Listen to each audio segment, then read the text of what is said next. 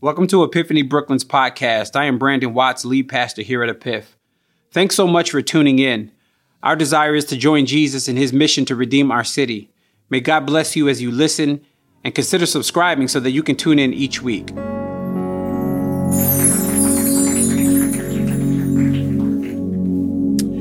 Amen. Is God amazing or what? Man, you know, the best place to see this indescribable God, this God that we have no words to describe, the best place to see that is through the person and the work of Jesus Christ. Yeah. You got to understand that Colossians chapter 1, verse 15 will say it this way, that he, meaning Jesus, is the image of the invisible God. We know what God is like by looking at Christ. You want to know about this massive nature of God that hangs the stars in the skies and holds the sun in its place so that it's not too close to burn us up, but not too far to freeze us. We can know that God by looking at Jesus Christ. And I don't know about you, but I'm excited to come in and worship him together with you today. Are you excited to corporately worship Jesus? Amen. Well, welcome to Epiphany Church, all of our first-time visitors. If this is your first time here, we are excited that you are here. I was coming in when the first-time visitors were waving their hand. So if you could just do me a favor and wave your hand one more time. If this is your first time here, amen. Praise God. Let's thank God once more for our first-time visitors. A couple of things that you should know right off the bat about Epiphany Church. Number one, we are obsessed with Jesus. We want to sing about him. We want to preach about him. We want to remember him. We do communion every service because we want to remember the work that he did on the cross for us.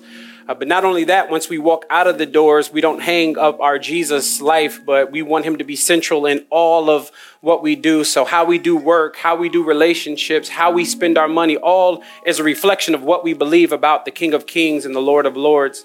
And the second and final thing you should know about our church is that we love the Word of God. We're passionate about scriptures. So won't you do me a favor and let's get at it. Grab your Bibles. That was a smooth little segue into getting your Bibles. Get to John chapter 6 for me if you don't mind. John chapter 6. Man, I don't know about y'all, but I'm so excited about that spread love. Y'all have raised $370,000. And, you know, it's so much I can't even say it.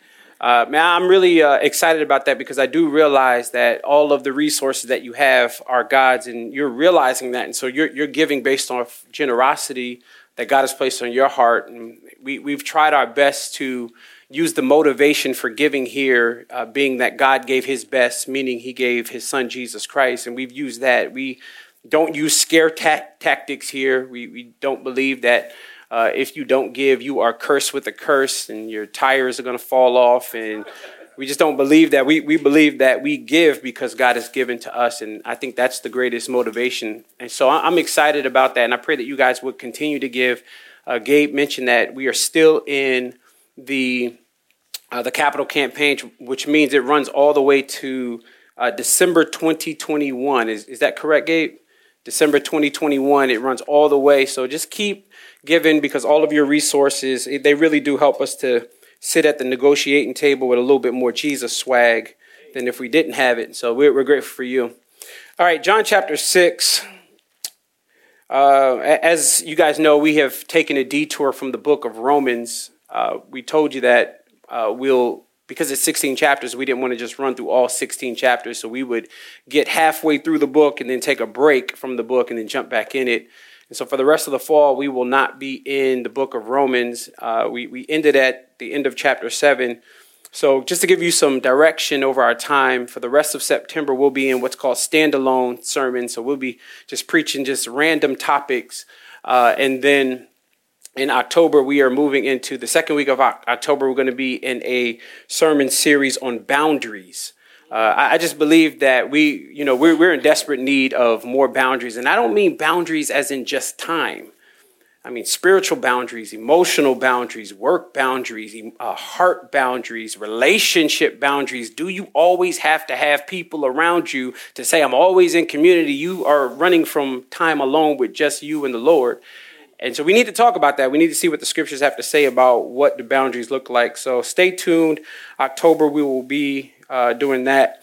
But today we're in John chapter 6. Why don't you pick me up in verse 66?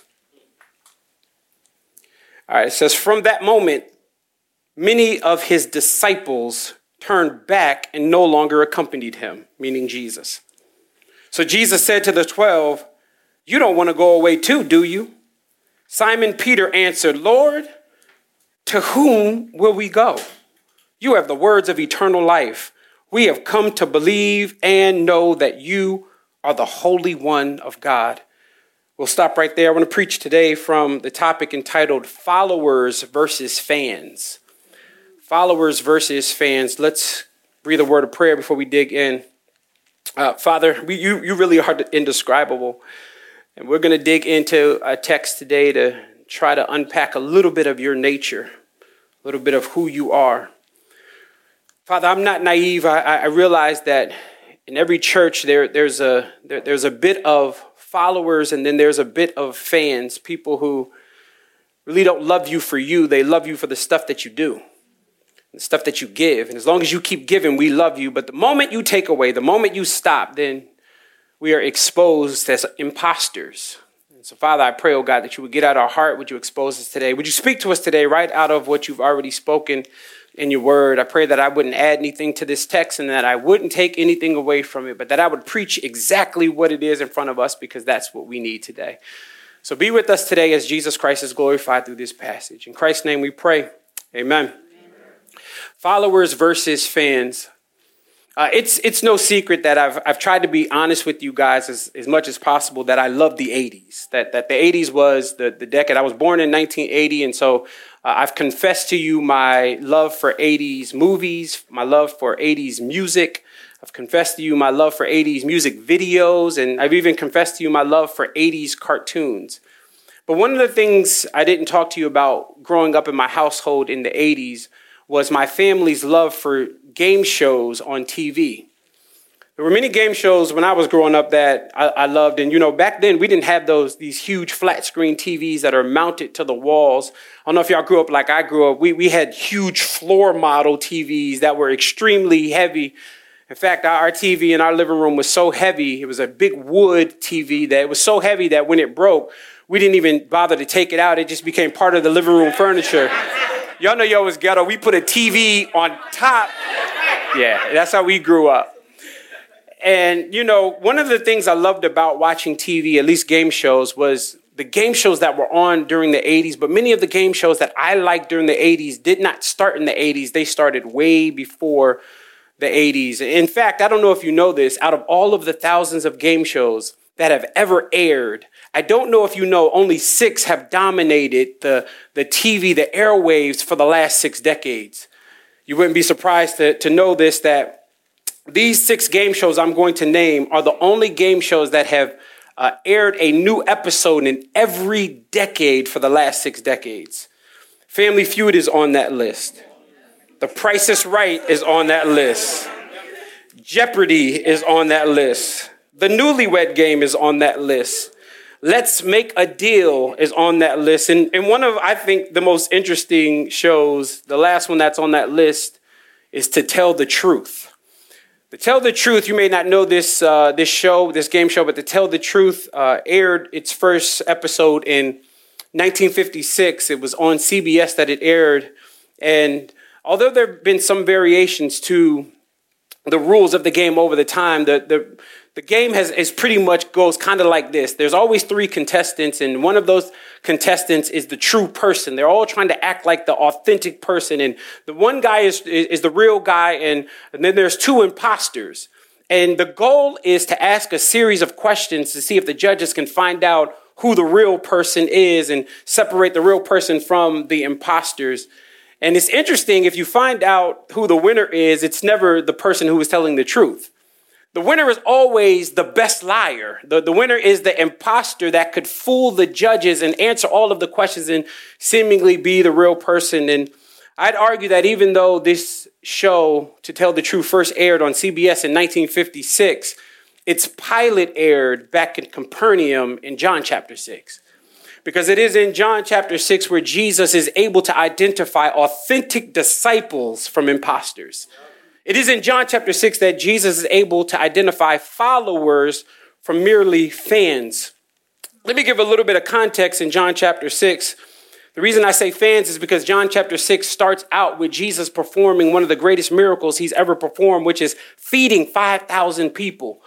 The Bible says that 5,000 people were hungry. Jesus was compassionate. The disciples came to him and said they're hungry. And Jesus says, give them the food, give them some food. They said, where will we go? We don't have enough money. What, the store isn't close. And they find a little boy that has lunch. He has 2 fish and 5 loaves. And Jesus takes that and multiplies it. And they don't just have enough for 5,000, but enough that is so much food that they have extra food even after feeding the 5,000. And the crowd was so moved by Jesus' miracle to physically sustain them and physically fill their bellies that the next morning when they woke up, they were looking for Jesus.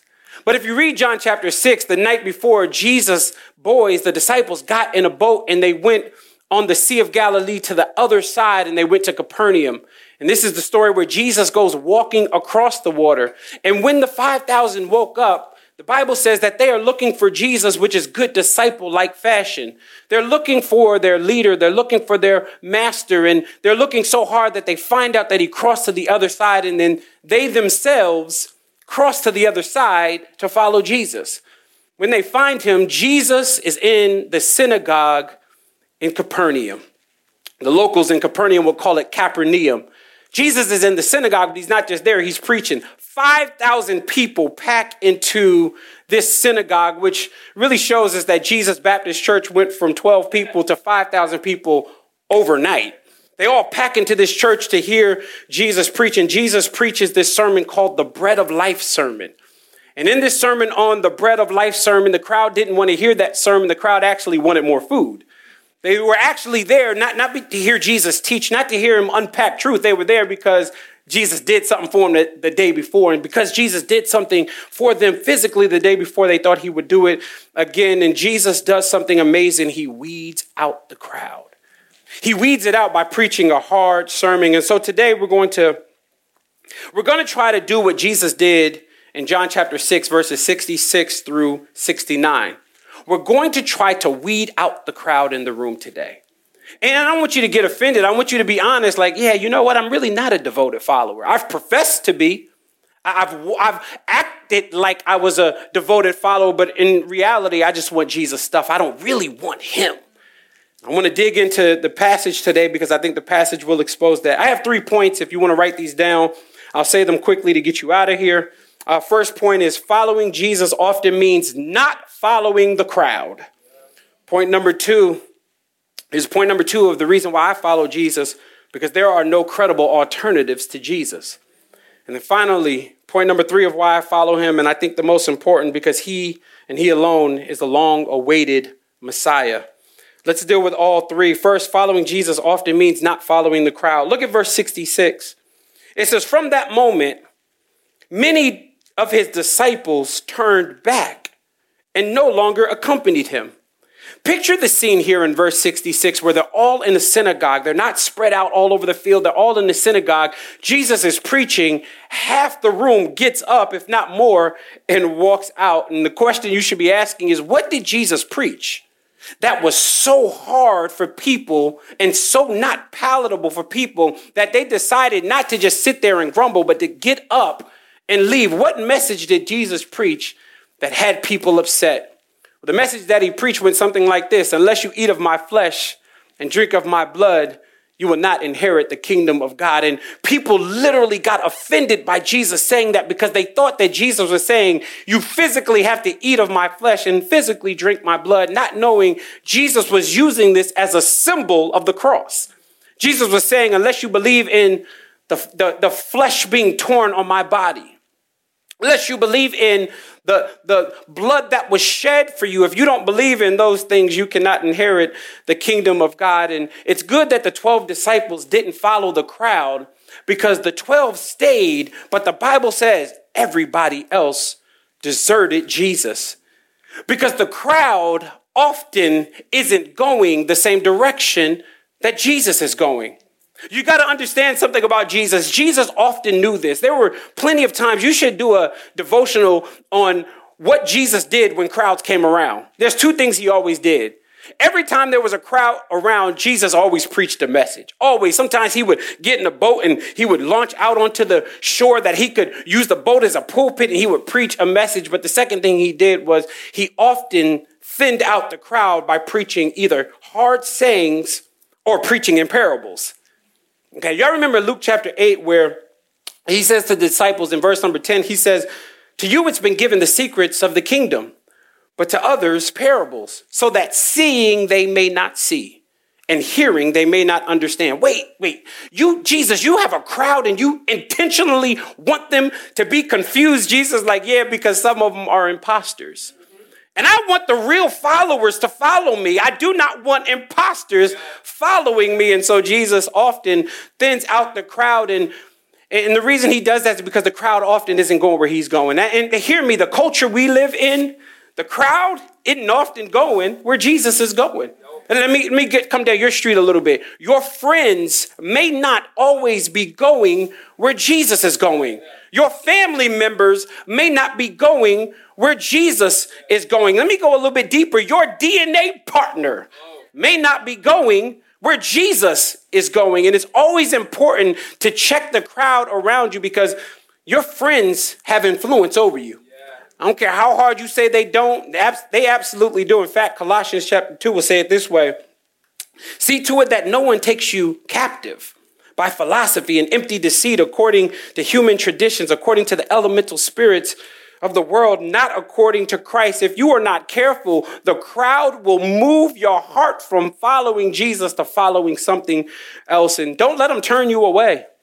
Now, see, when I'm talking about turning away, most of you in this room are thinking about pagans. You're thinking about non-believers. You're thinking about people that don't love Jesus. But if I understand this passage right, the people that deserted Jesus were religious people.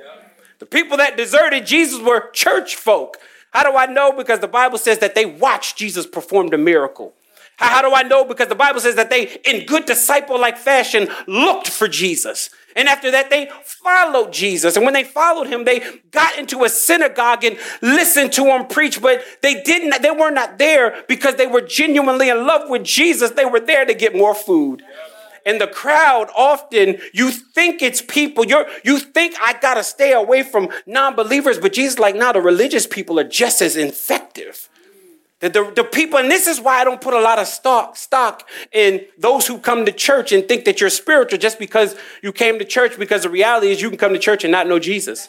You can lift your hands and not know. You can say you are indescribable and go out and you have no love for Jesus. Why? Because the crowd will pull your heart from Jesus. And so what Jesus is doing is he's going to weed out the crowd. Verse 59 says that they all get in the synagogue and he preaches a message that's so convicting to some people that some of them left out and some of them stayed. And what he's doing is he's taking the ones that have disguised themselves as genuine followers and saying they're not real followers.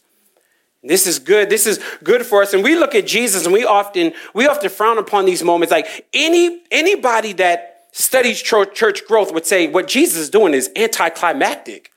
Why in the world would you want to thin out the crowd? Don't you want a larger church? Don't you want more people? But at the end of the day, do you want more people that don't follow Jesus, or do you want a crew, a solid community that loves Jesus? That's what I'm bought into.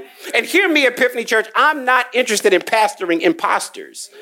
I'm interested in pastoring people that love Jesus. And the only way you love Jesus, not by profession, but by life, by really giving your life to Jesus. So don't allow imposters to take your heart and discourage you. Don't allow people to sway you. Is there anybody in this room that says, I am solid in Jesus. I'm not going to be swayed by the crowd. And the reality is the crowd might not be a lot of people. It might be one person. Your crowd you might be dating your crowd. You might be best friends with the one that's influencing you, the one that is pulling you away from Jesus. But we need to have a bunch of blood-bought believers in this room that will say what Paul says: to live is Christ and to die is gain. That no matter what the crowd does, I will not follow the crowd.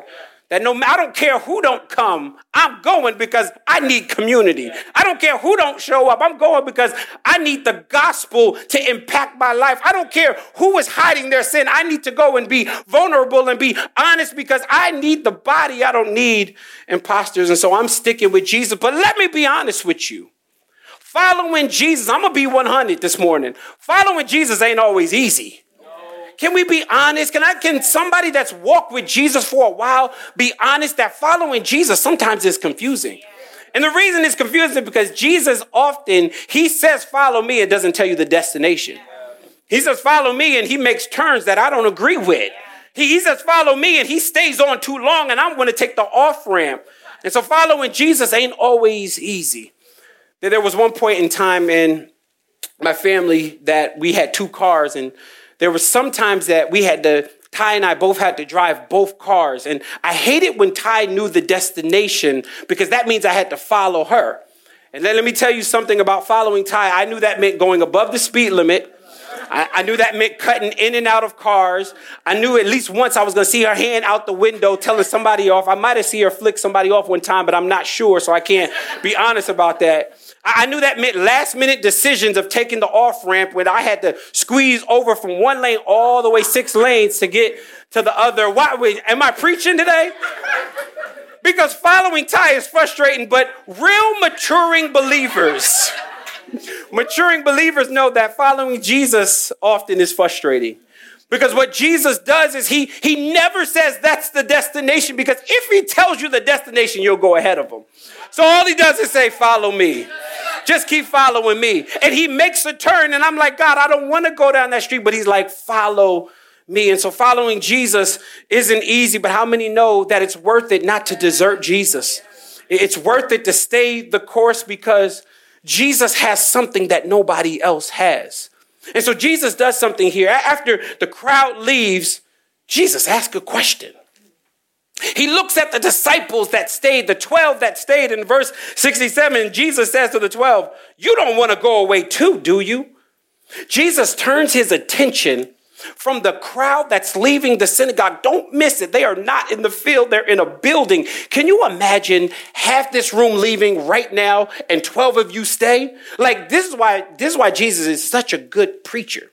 This is why you got to study Jesus. He's such a, if you're a public speaker, study how Jesus how he speaks in public. Because one of the things I know about Jesus is even though most of the room leaves, he's not distracted. One of y'all jokers go to the bathroom, I'm all messed up. Somebody walk in that door, I'm all confused. And Garmin go to the bathroom 2 or 3 times during this sermon. I'm all confused when I see people walking. Jesus is preaching. Most of the room leaves. 12 people stay in. Jesus is such a good pastor because he's not concerned about the ones leaving. He looks at the 12 and says, I'm going to pastor you. Do you want to leave? Do you want to go as well? And when this begs me, I often say this, but it begs me to say it again, that whenever Jesus asks a question, it's always rhetorical. Jesus in verse 67 is not looking for an answer. He knows the answer. Whenever Jesus asks questions, he's not trying to get information. He's trying to give information. So he says to the 12, do you want to leave as well? In other words, I know y'all ain't got nowhere to go. That's what Jesus is trying to expose to them. And apparently Peter got it. Peter understood it. And what Peter understood is that there are no credible alternatives to Jesus. How do I know that? Because look at what Peter says in verse 68. Simon Peter answered, Lord, to whom will we go? Like, what a good response by Peter. But Peter does something that my parents taught me to never do. Never answer a question with a question. And so Jesus says, are you going to leave? And Peter is like, JC, where are we going? Who will take us in? Who can give us what you give us? That's the question on the table that you should be asking. If you don't follow Jesus, where will you go? If you don't follow Jesus, where will you devote your time? You know, earlier this week, I was writing in my journal and I got stuck at this question that's in verse 68, where will we go? And I wrote down a list of places that I would devote my time to if I wasn't following Jesus. I wrote a list down in my journal of places that I would bow my knee to and worship. I wrote a list down in my journal of places that stand part to part with Jesus, that can give me what Jesus gave me. And I wanted to share that list with you today. And here's that list. There ain't a place you can go to find an alternative to Jesus. I've lived long enough and I've tried enough stuff to realize can't nobody do you like Jesus. Can't nobody sustain you like Jesus. Can't nobody give life to you like Jesus. And Peter understood. He said, where are we going? Like, to whom will we go? The old saints used to sing this song, without Christ, I'd be nothing. Without Christ, I would fail. Without Christ, I'd be drifting. I'd be like a ship without a sail. I don't know about you, but if I did not have Jesus as the Lord and Master of my life, I'd be a hot mess. If I did not have Jesus as the Lord and Master of my life, I'd be trifling. Can anybody be honest that you would be depressed? That situation would be unbearable. You wouldn't be able to cope through life. You wouldn't make it one day. Is anybody that in love with Jesus that you can't imagine a second without him? Peter understood that. How do I know? Because he says, to whom will we go? Underneath of Peter's question, to whom will we go, is the reality that if you're not following Jesus, you're following something. Because he doesn't say here, if we will go somewhere. He's confident that if I'm not following you, I'm following something else. Yeah. Here's the question on the table. Who are you following? Who has your heart? Who gets the best you? Not the tired you. Who gets the best you? Who gets the money, that the sacrifice of money? Who gives you purpose? Who gives you meaning? Who do you build your identity after? Most of us build our identity after flossing on social media, but real, genuine followers find identity in Jesus and Jesus alone. And that's the question that Peter is asking. He's like, Lord, where will we go? There is no alternative to you. There is nobody that can do me like you do me. Buddha can't give me what you gave me. Confucius can't give me what you give me. Muhammad can't give me what you give me. God knows Trump can't give me what you give me. Cardi B can't give me what you give me. Beyonce doesn't give me what you give me. Your boo doesn't give you what Jesus can give you. I don't know, because Jesus gives you life. I don't know nobody else that can give me life. So Peter is like, listen, I ain't got nowhere to go. You got to understand something about Jesus. Jesus is unique. He's different than anybody else. You won't meet another person. I don't care how good they are. You will not meet another person like Jesus, because he is unique. Can I do the wobble or the electric slide really quick through some scriptures to show you how unique Jesus is? Write these down. Mark chapter 2, verse 12. After Jesus heals a paralyzed man, the crowd says, we have never seen anything like this. Why? Because he's unique. Mark chapter 4, verse 41. After Jesus calms the storm on the Sea of Galilee, the disciples say, who then is this that even the winds and the waves obey him? John chapter 7, verse 46. The officers came to arrest Jesus, but they come back empty-handed. And I love this. Their excuse is, no one ever spoke like him. Acts chapter 4, verse number 12. Peter proclaims, there is salvation in no one else. There is no other name given under heaven by which man must be saved. Jesus. 1 Timothy chapter 2, verse 5. I can keep going. 1 Timothy chapter 2, verse 5. There is one God and one mediator between God and man, the man Jesus Christ. To whom will you go? Why are we asking this question? Because there are no legit alternatives with Jesus. And that's why I'm sticking with them. I'll be part of the 12 and not desert Jesus, because he's unique, because he is different, because I ain't ever met anybody like him. So Peter first says in verse 68, Lord, to whom will we go? But then he gives us another reason why we should stick with Jesus, another reason why there's no alternative. You have the words of eternal life. Oftentimes we think eternal life is some future in heaven, but do you know if you've trusted in Jesus, eternal life started for you now? Like, you have eternal life now. And Jesus describes what eternal life is in John chapter 17. He says, this is eternal life, that they know you, the only God, and your son, Jesus Christ. So for Jesus, eternal life wasn't some futuristic. For Jesus, eternal life was knowing God through Jesus. In other words, for Jesus, eternal life is personal. It's experiential. It's not getting information about God, but getting God. Yeah. So Jesus says here, listen, if you really want to know what eternal life is, it's knowing God, and it's knowing God through Jesus Christ. He says, where will we go? Not just you have the words of eternal life, but you only have the words of eternal life.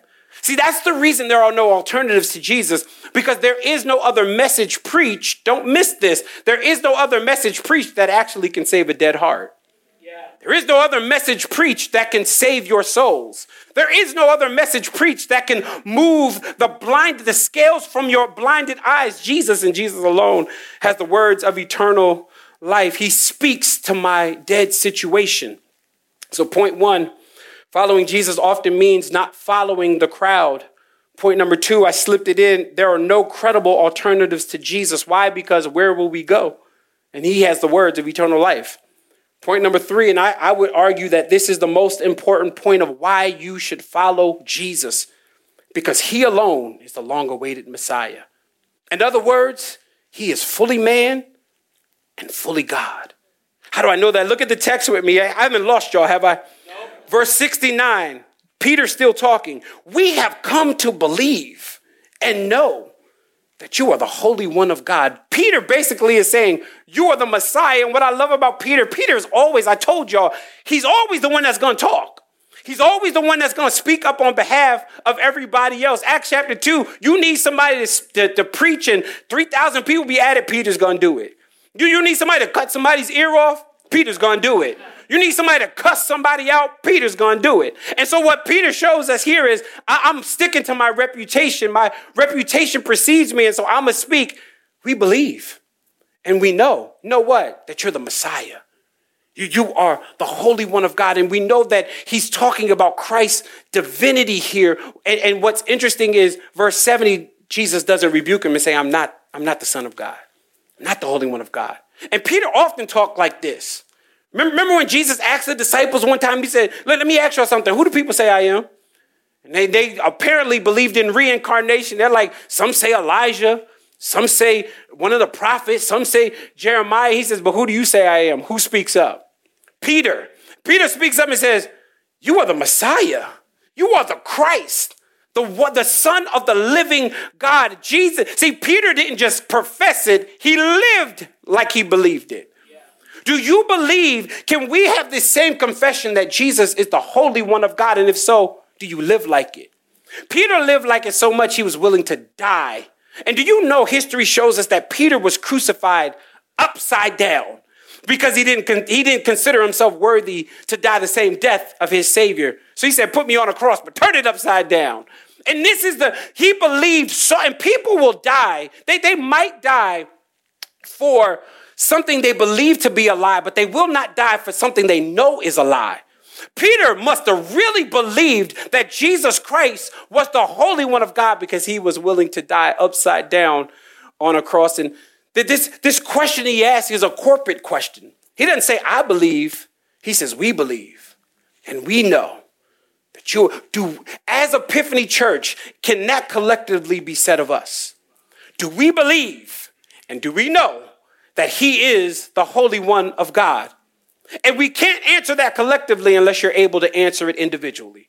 Do you believe and do you know that Jesus is the Holy One of God? And if the answer is yes, do you live like it?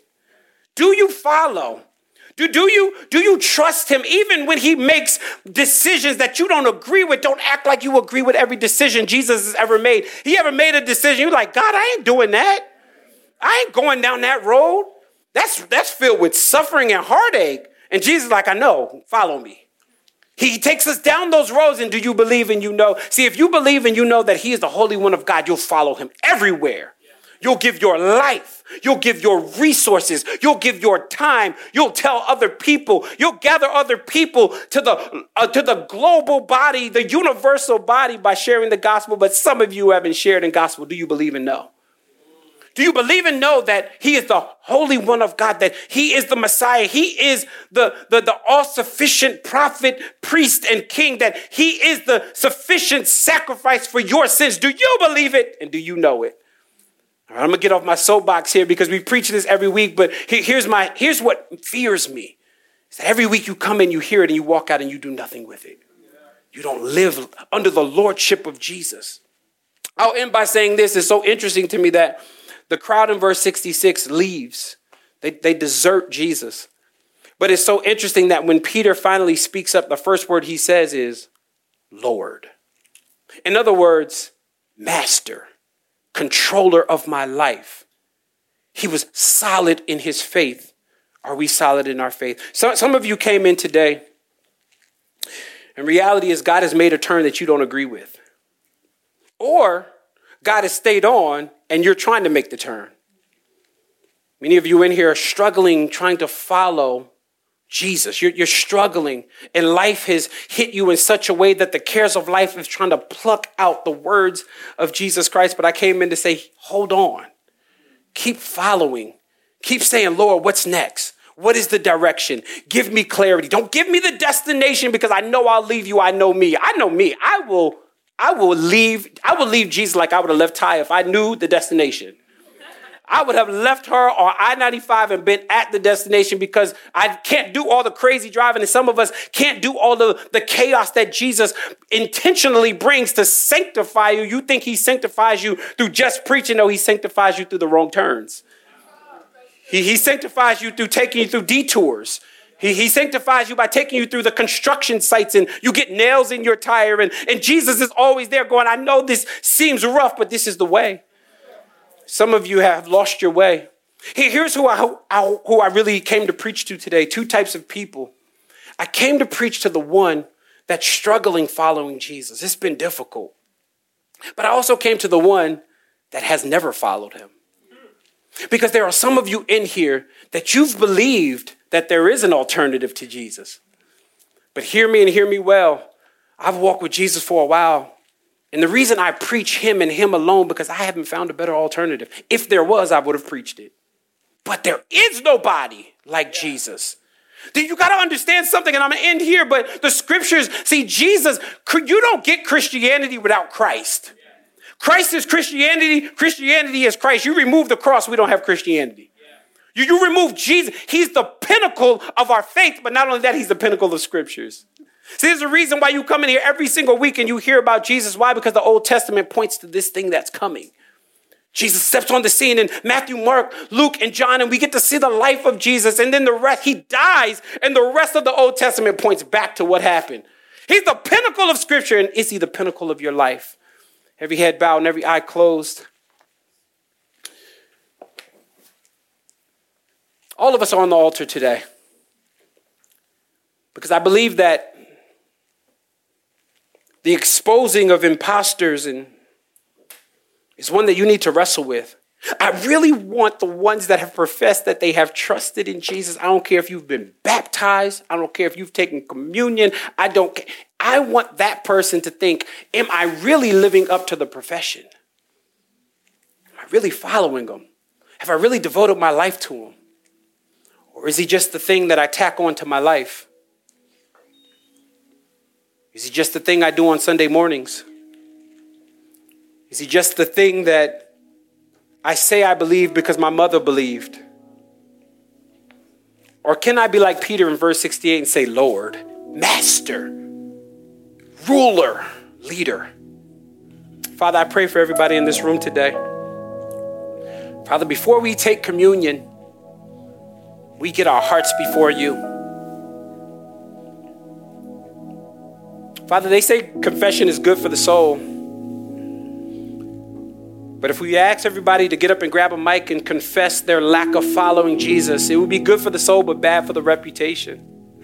Because the realization, Lord, is that many of us in this room are better at professing you than living for you. But we're better at saying we follow you than actually following you through the hard stuff. So, Father, would you expose in our hearts those of us that are on the game show to tell the truth.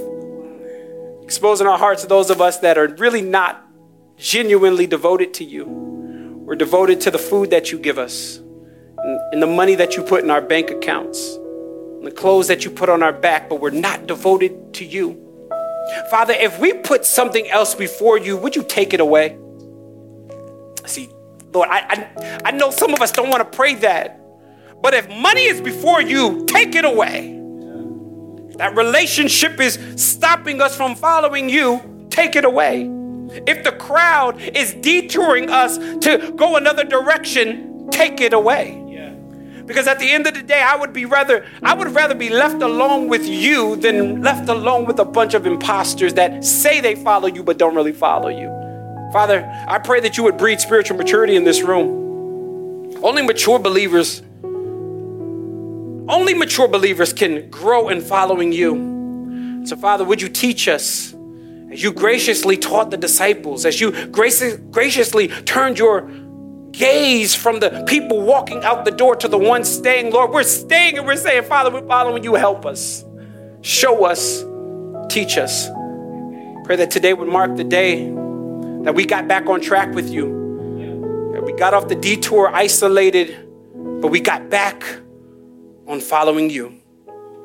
We trust you, Lord, and we believe you. It's in Christ's name we pray. Amen.